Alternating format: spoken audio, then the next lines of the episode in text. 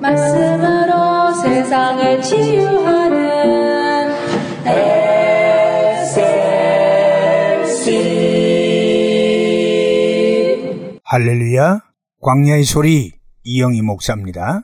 창세기 십육 장 이 절에서 사 절은 이렇게 말씀하고 있습니다. 사레가 아브라함에게 이르되 여호와께서 나의 생산을 허락지 아니하셨으니 원컨대 나의 여종과 동침하라. 내가 혹 그로 말미암아 자녀를 얻을까 하노라 하매 아브라함이 사레의 말을 들으니라. 아브라함의 아내 사레가 그 여종 애굽 사람 하가를 가져 그 남편 아브라함에게 첩으로 준 때는 아브라함이 가나안 땅에 거한 지 십 년 후였더라. 아브라함이 하갈과 동침하였더니 하갈이 잉태함에 그가 자기의 잉태함을 깨닫고 그 여주인을 멸시한지라는 말씀이 기록되어 있습니다. 우리는 이 본문에서 아브라함의 가정 안에서 일어난 가정사를 보게 됩니다. 그리고 그것이 무언가 잘못된 모습을 보이고 있다는 사실도 알게 됩니다. 모든 것의 동기는 아브라함의 부인 사레가 제공하고 있습니다. 그것은 아브라함에게 자기의 여종 하가를 첩으로 주어 아들을 낳도록 하겠다는 제안을 한 것입니다. 그 이유는 하나님이 자기의 자녀 생산을 허락지 않았기 때문이라는 것입니다.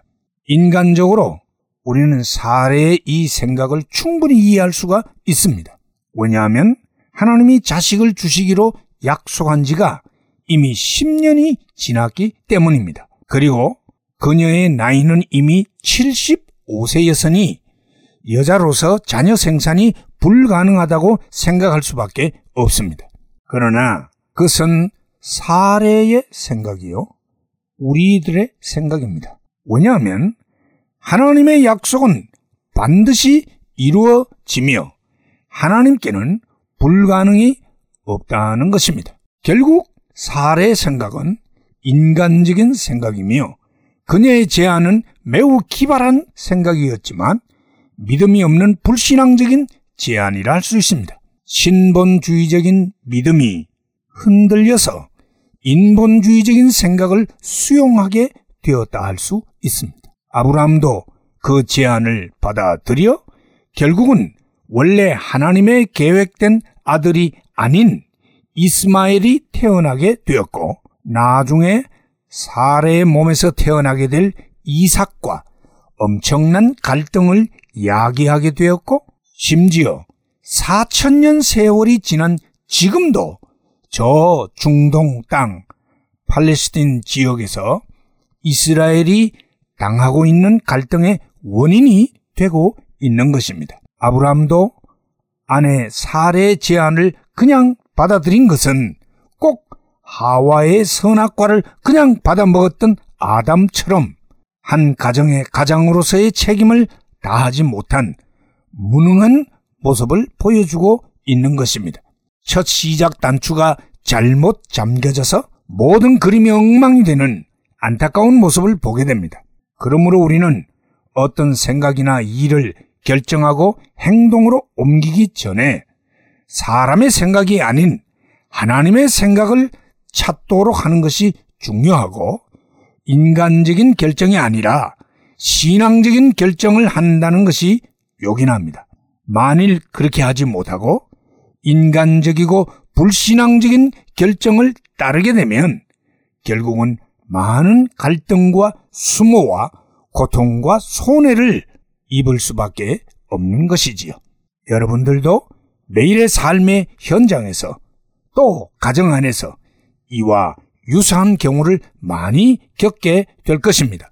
부디 믿음으로 하나님의 뜻을 찾고 최선의 생각과 결정을 할 수 있는 여러분들이 되시기를 주의 이름으로 축복합니다. 할렐루야!